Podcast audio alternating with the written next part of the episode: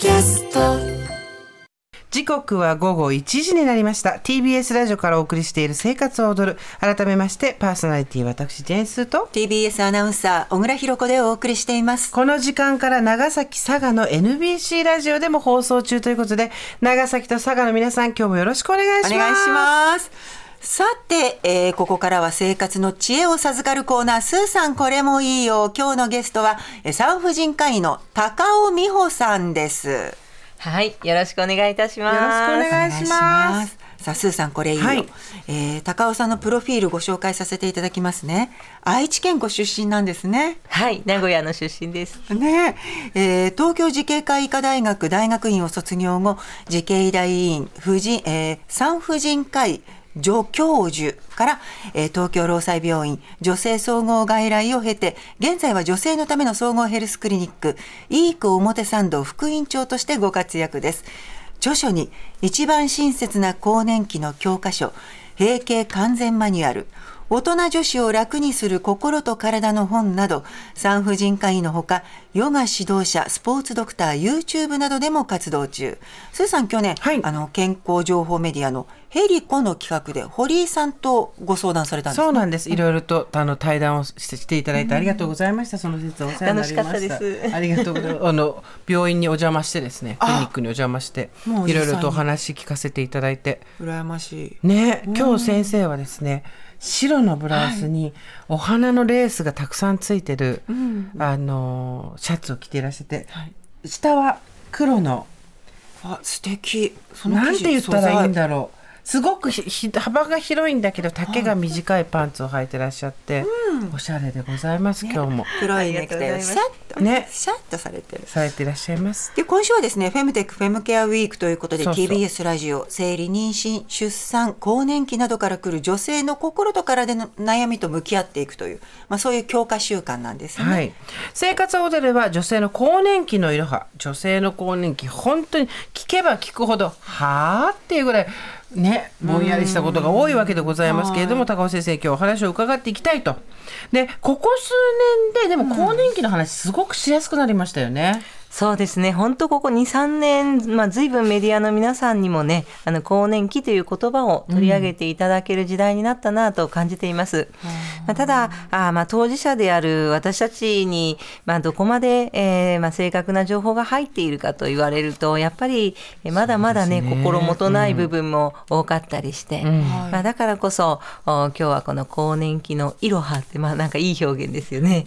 こんなお話できたらなと思います。ありがとうございます。嬉しいいや実際私も自分が更年期だってずっと思ってるんですけど、じゃあそれって何なんだっていうのがよくわからないんですよね。ということで女性の更年期のいろは一つ目お願いします。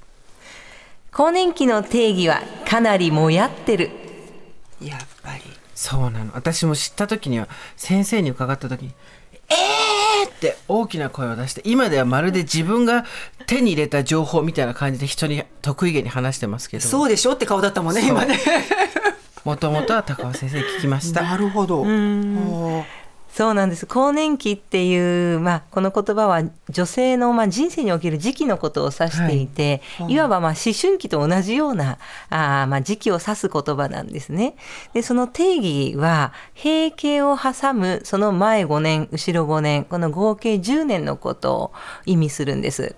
閉経が来れば終わるってわけではないんですよそうですねちょうどそのあたりという意味なんですけれどもさらにこの閉経を私たちがまあ自分で確認する方法がご自身の生理を眺めるということになるんですけども、まあ、最後の生理を経験してから12ヶ月間生理が来なかった時に最後の生理がやってきた年齢を閉経年齢と呼んでいるんです。なるほど。つまりはい。高尾先生の話によるとですよ、気づいた時には更年期6年目ってことですよね。はい、そういうことです。そんなものある？義務教育がもう6年そう小学校卒業じゃんっていう卒業よ。もっと前に知りたいけど難しいんですねやっぱりそこそうなんはですよ定義としては。ね。後から気づくって結構ねこの特に更年期のスタートいつって思ってる女性って本当多くって、まあでも閉経を迎えない限り更年期わからない。閉経も12ヶ月生理が来なかったって確認できないと閉経って言えないみたいな。で後付けが気づいたから多い。といってそこで終わりじゃなくってまだ続くんですもんね。そうですよね。だって最後の生理覚えてる人なんて多分すすごい少ないよ。突然なくなるんじゃなくてみんなこうねダダダッと来たりしばらくなくなったりとかっていう不規則が続く来ると思ってますもんね。そうですよね、そう。でもう来なくなったかなと思ってうわ来たとかね。おっしゃる通りお化けみたいなの。はい。ね。だ非常にもやっとしてますね。そうなんです。定義自体が、そもそもその調子が悪くなるっていうイメージ、もちろんまあ事実でもあるんですけれども、まあ、そういったことをまあ不安に思っている女性にとって今私が今更年期にいるのか、まあ、それがわからない、ん。そこ自体がまあすごくもやっとする定義だなということはいつも思うんですよね。まあ、ただそこでやはり材料になる判断材料になるのはまあ生理周期を眺めることであって、えーご自身のまあ調子がよく生理来ていたみたいな状態からばらついてきたなっていう感覚を感じたら、まあ、それは更年期に入っていると、まあ、考えることが、まああーできるんじゃないかと、そういう考えをまずは持っていただくといいですかね。今かなり私ばらついてる時期で、年齢が49歳、うんうん。もうこれど真ん中ぐらいな雰囲気ですかね。ああ間違いないですね更年期です。ああ、ありがとうございます。はいなんか少しすっきりしました。だいたい平均がね、はい、うんあの平均の平均がまず50で。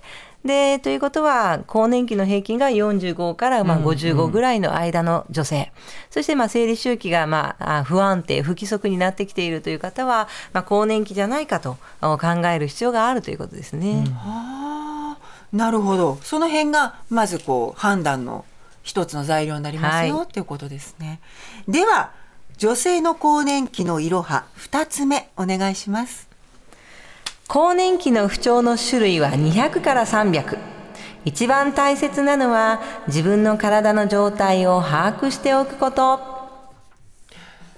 200から300ですかそうなんですよ海の生物みたいですね 本当だよね。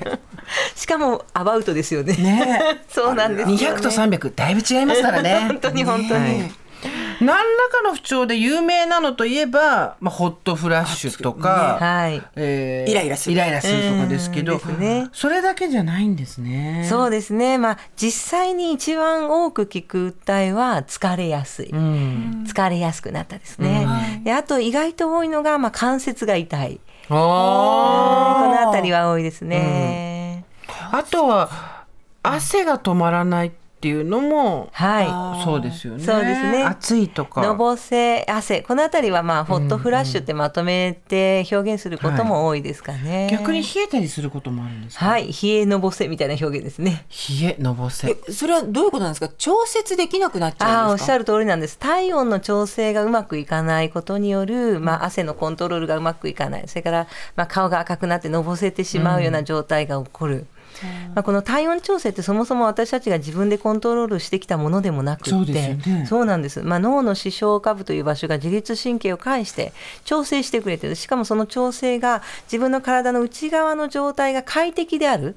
そういう状態を保つように、えー微調整をする、まあ、こういう役割を担ってくれていた自律神経の働きがうまくいかなくなってしまう時期。それが何によってうまくいかなくなるかといえばこの視床下部という場所が調整している自律神経以外の働きこれがホルモンのコントロールなわけです。このホルモンのコントロール、女性のこの卵巣機能がどんどんと不安定になっていく。この状況の中でホルモンの調整がうまくいかなくなると、もう一つの大事な視床下部の働きである自律神経の調整もうまくいかなくなる。ああそういうことなんだ。はい。これが起こっているのがまさにその更年期と呼ばれる時期だよねっていう意味合いなんですよね。なんだろうすごくわかりやすい。目の前が晴れてきました？あと肩こりとかを言う人もいますよね。多いですね、うん。肩こり腰痛、まあ、でもこの辺りはもう年代問わず女性のまあ調子の悪さの訴えには上がってくるんですよね。はい。うん。でさらに言っちゃえばまあ男性の皆さんにもまあ加齢性の変化として聞かれる訴えなのでこの辺ももやっとするわけですよ。これはある意味年によるものなの更年期なの？みたいなまあ相談は本当よくありますね。うんうんこのイライラするっていうのは何なんでしょうね。メンタル系ね。はい、うん。あの更年期だからイライラするって結構皆さんおっしゃってくださるんですけどでもよく考えていただきたいのが、はい。更年期の女性がみんなイライラしてるかって言われたらそうでもないってことですよね。そうですね。そうなんですよね。なのでイライラするにはまあ実は理由があると、その理由自体をまあどうにかすることの方がまあ建設的かなという考え方もできたりもするかなと。身体的な理由と社会的な理由と心因的な理由はい。と全部複合的に絡み合ってるんですよね。おっしゃる通りなんです。本当に。ね、だとしたらしもう体の方もしょうがないじゃん。うんうん。だけど社会的な理由とか心理的な理由とかこのタイミングでね、棚卸しするのもありですよはね。い、できることからまあ手をつけていくというかね、うんまあ、そのあたりはすごく大切ですし、あとまあ更年期だからといって、まあ、身構えすぎる必要もないとうんいうことを知ってほしいんですよね。はいはい。まあ、今スーさん言ってくださったんですけどその体のことはしょうがない、んでこのしょうがないの中に私たちまあ専門家に相談していただくことで変えられる部分もある、うんうん。よくできる部分もあるって知っておいていただくと、更年期っていうのはあくまで時期、その中でまあ感じる不調のことを更年期症状と呼んでいて、はい。でこの更年期症状を経験する方は更年期世代の女性の6割ぐらい。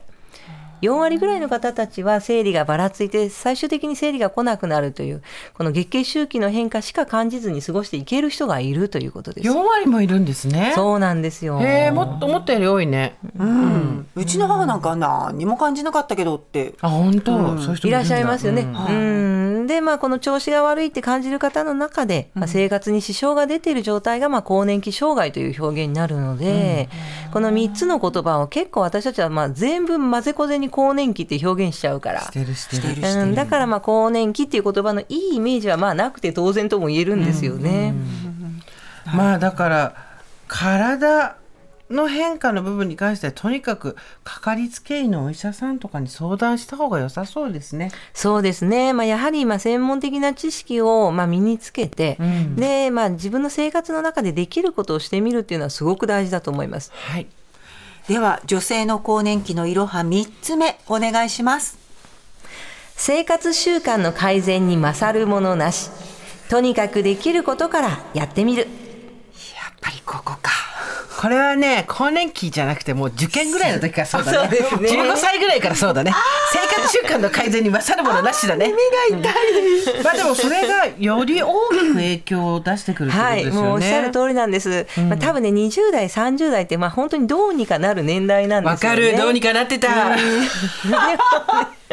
それがねどうにもならなくなってくるのが多分この40代の半ばぐらいからで、はいはいでその中で今スーさんおっしゃったその受験ぐらいの頃から私たちのこの社会にまあ根付いていたものが何なのかって振り返ってみるとこれが睡眠時間の不足なんですよ。はい。あはい。本当そう。ちっちゃい頃はお母さんお父さんみんな早く寝なさいって言ったじゃないですか、はい。でも受験勉強ってなった時に早く寝ちゃってると親は心配したわけです、そして受験勉強終わって合格してももう一回早く寝なさいって言われるかって言ったら言われないわけ。言われない。そうここから先ね、えーまあいわば睡眠時間の足りない大人が出来上がっていくんですよね。ああそういうことか。でもねがっつり眠れた次の日ってただそれだけでご機嫌に過ごせたりしません？しますします。よく眠れたっていうだけで一日のスタートがすごく楽だったりする。うん。先ほどのそのイライラするっていう方にはもう本当にまずまあ今晩がっつり寝てみてと。もちろん一晩ぐらいではどうにもならないかもしれないけれども睡眠時間を確保するっていう行動は本来自分で決められるんですよね。そうだでもねこの24時間の使い方って特にこの更年期世代特に女性は、まあ自分以外の何かのために時間を使うことを厭わない。お子ちゃまのためとか、パートナーのためとか、下手したらお父さんお母さんのためそれからあとお仕事のため、うん。大事な限られた24時間を自分以外の何かのために使っている方でちょっと調子悪いと思うのであればこの時間の使い方をちょっとだけ自分寄りにシフトする。それによってご自身の睡眠時間を確保する。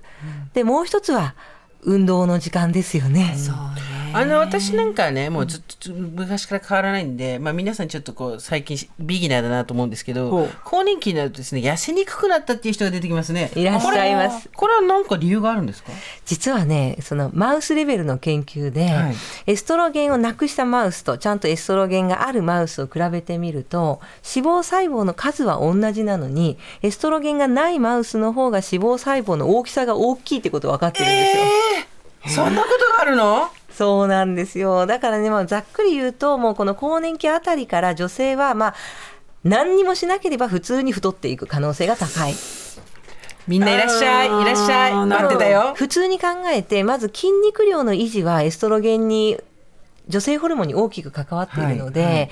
だんだんだんだん筋肉量が減っていくわけです、ん。で筋肉量が減るということは基礎代謝が落ちる。そうだ。ということは同じだけ食べていると当然残念ながらか。消費されない、蓄積されていく。ということになるんですよね。脂肪細胞の数自体はもう大人になったら変わんないんですよね。確かね。そうですね。ほとんど変わらないってされてますね。脂肪細胞のサイズを変えるだけなんだって。そういうことなんだ。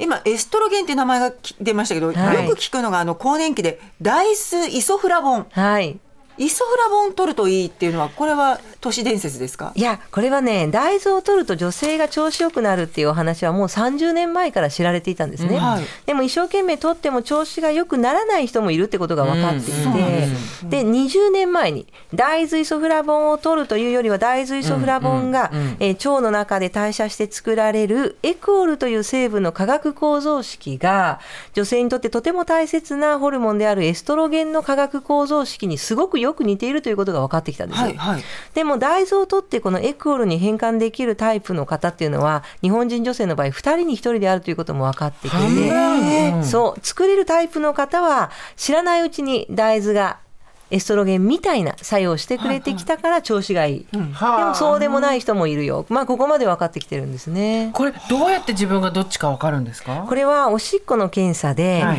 腸内細菌がエクオールに変換をしてくれるのでその腸内細菌を持っているタイプかどうかを調べることができます。えー、何でもかんでも腸だなやっぱりな。そこでわかるんですね。そうですね。これまあ。はじゃあ、えっ、と婦人科なんかに行けばチェックしてもらえるんですか？これがね病院では検査できない方法で、なぜかというともう特許が取られているので、インターネット上で売られている、まあ、キットを買っていただいて、うん。でおしっこを詰めてえ郵送していただくとご自身の手元に作れるタイプかどうかを教えてもらえると。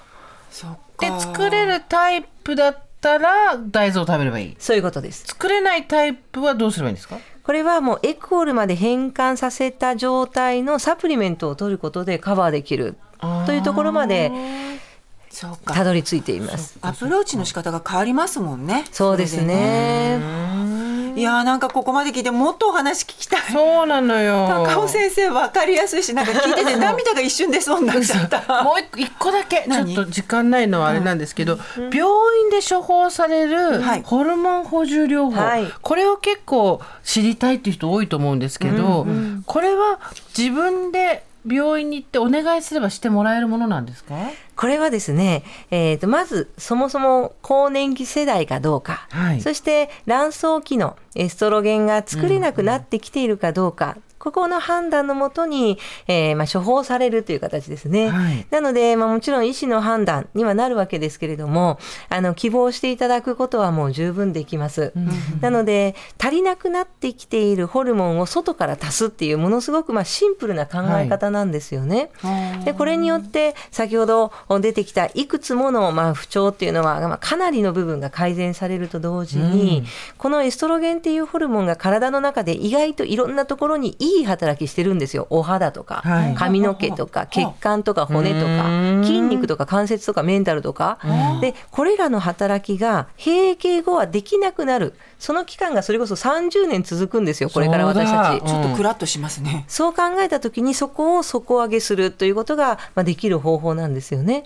だからこそ、まあ、前向きに相談していただけるとありがたいですけどね。あんまり自分で悩んだりとか、あの頼ったり薬に頼ったりするのは良くないいとか思わずに、そうですねね減ってきてるものをどうするかっていうシンプルな考え方でいきたいね。ね、漢方なんかいろんな手段もありそうだしね。そうそうそうそうまずはご相談っていうのが一番。そうですね、はいご自身が困っている状態はそのままにしておかない、調子がいい状態をね、それそれ手に入れる前向きな姿勢でぜひはい。はい、わかりました。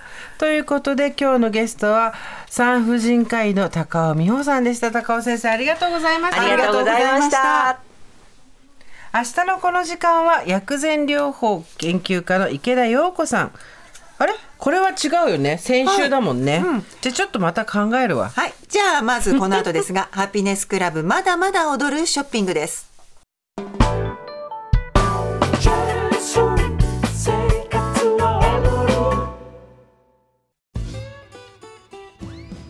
ンサー向かいのフラット。木曜日のパートナーを担当する横澤夏子ですバタバタする朝をワクワクする朝に変えられるように頑張ります。パンサー向かいのフラットは月曜から木曜朝8時30分から。